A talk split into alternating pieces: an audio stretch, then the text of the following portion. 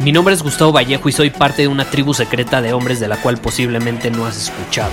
Somos hombres de acción más que de palabras, expresamos nuestra verdad aun si el mundo no está de acuerdo con ella. Invertimos en nosotros mismos todos los días y le damos la bienvenida al riesgo. Nuestra motivación es diferente a la de la mayoría. ¿Por qué? Porque jugamos para ganar en lugar de jugar para no perder.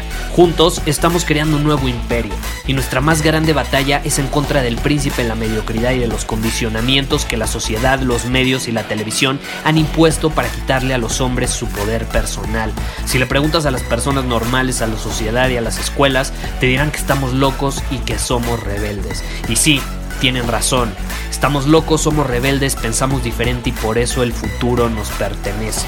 Somos hombres superiores y estos son nuestros secretos.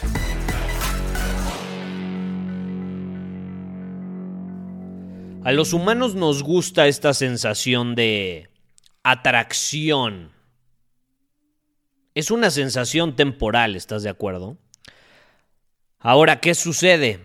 Solemos confundir esta sensación que al final es muy placentera, muy positiva. Esta sensación de atracción la solemos confundir con amor. Y por eso vivimos en una época donde pocas son las personas que realmente saben y están dispuestas a construir una relación significativa. ¿Por qué? Porque prefieren cantidad y emociones intensas, como sucede en una etapa de atracción, prefieren eso por encima de calidad y emociones profundas. Y emociones profundas me refiero más a estados profundos, estados significativos de conexión, de respeto, de amor. Pero no es lo mismo amor que atracción. Creemos que porque se siente muy bien es lo mismo, pero no es cierto. ¿Por qué? Porque la atracción es un impulso hormonal casi casi inconsciente que no perdura, no es ni siquiera permanente. Y entonces lo que nos sucede a los humanos, y más en esta época donde somos adictos al placer inmediato, todo lo queremos rápido, todo lo queremos fácil, todo lo queremos a nuestra manera. Y si no funciona así, pues nos vamos a buscarlo en otro lugar. Tú tienes tu teléfono, abres la app de citas y con simplemente deslizar el dedo cinco veces ya tienes cinco opciones diferentes. ¿Por qué habrías de esforzarte o por qué habrías de construir algo significativo si con simplemente deslizar un dedo vas a tener muchas más opciones en caso de que las cosas no salgan como tú a huevo quieres que salgan? O en caso de que ese impulso hormonal de la atracción inconsciente pues se vaya a tu cuerpo, desaparezca en algún momento. ¿Qué es lo que dices? No, es que ya no amo a esa persona. La relación está terminada, ya no amo a esa persona porque ya no siento este impulso hormonal inconsciente y pues me voy a ir a buscar ese mismo impulso intenso en otra persona. Y entonces vuelves a la de citas y te puedes a deslizar, a deslizar, ¿no? o simplemente surge algún problema, algún malentendido, cierta tensión, cierto conflicto, y mejor evadimos ese conflicto, gosteamos a la persona y nos vamos a buscar ese impulso de la atracción en otro lugar. Ahora, ¿cuál es el problema? Que nuestra mente, no sé si es la sociedad o el condicionamiento, nos ha hecho creer que esa sensación temporal de la atracción es lo mismo que amor. No es lo mismo. No es lo mismo. ¿Por qué? Porque el amor no es un impulso. Ni siquiera es inconsciente. El amor es una elección consciente. ¿Para qué? Para conectar, para crecer, para construir y para experimentar con otra persona. Y ojo, no nada más me refiero al amor de pareja donde obviamente está involucrado una parte de intimidad sexual. No, también me refiero al amor por tu familia, por tus amigos. Eso se ha ido perdiendo. Esa elección consciente de crecer, conectar, construir y experimentar con las personas cercanas y que más supuestamente amas,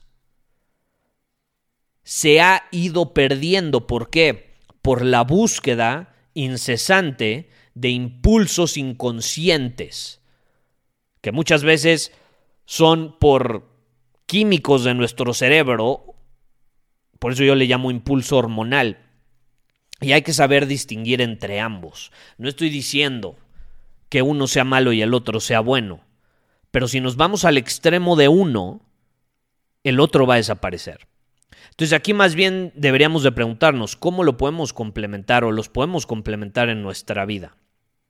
Porque si tú confundes uno con otro, vas a estar destinado al dolor, pero también a, cometer muchos errores. Yo siempre lo planteo de esta manera. Cuando alguien llega y me pregunta, le digo, güey, neta, ¿estás pensando con tus huevos como hombre? ¿O estás dejándote llevar por estos impulsos inconscientes? ¿Eres esclavo de tus testículos o eres un hombre consciente que sí siente ese impulso, porque ojo, estos impulsos inconscientes no desaparecen, pero cuando tú pasas de lo inconsciente a lo consciente, puedes observar el impulso hormonal y decir, ok, estoy sintiendo esto, siento este impulso, es natural, soy hombre, tengo un montón de testosterona, pero hay una diferencia muy grande entre eso, observarlo conscientemente y tomar una decisión consciente a dejarte llevar por él de manera primitiva, como, no lo sé, como un perro.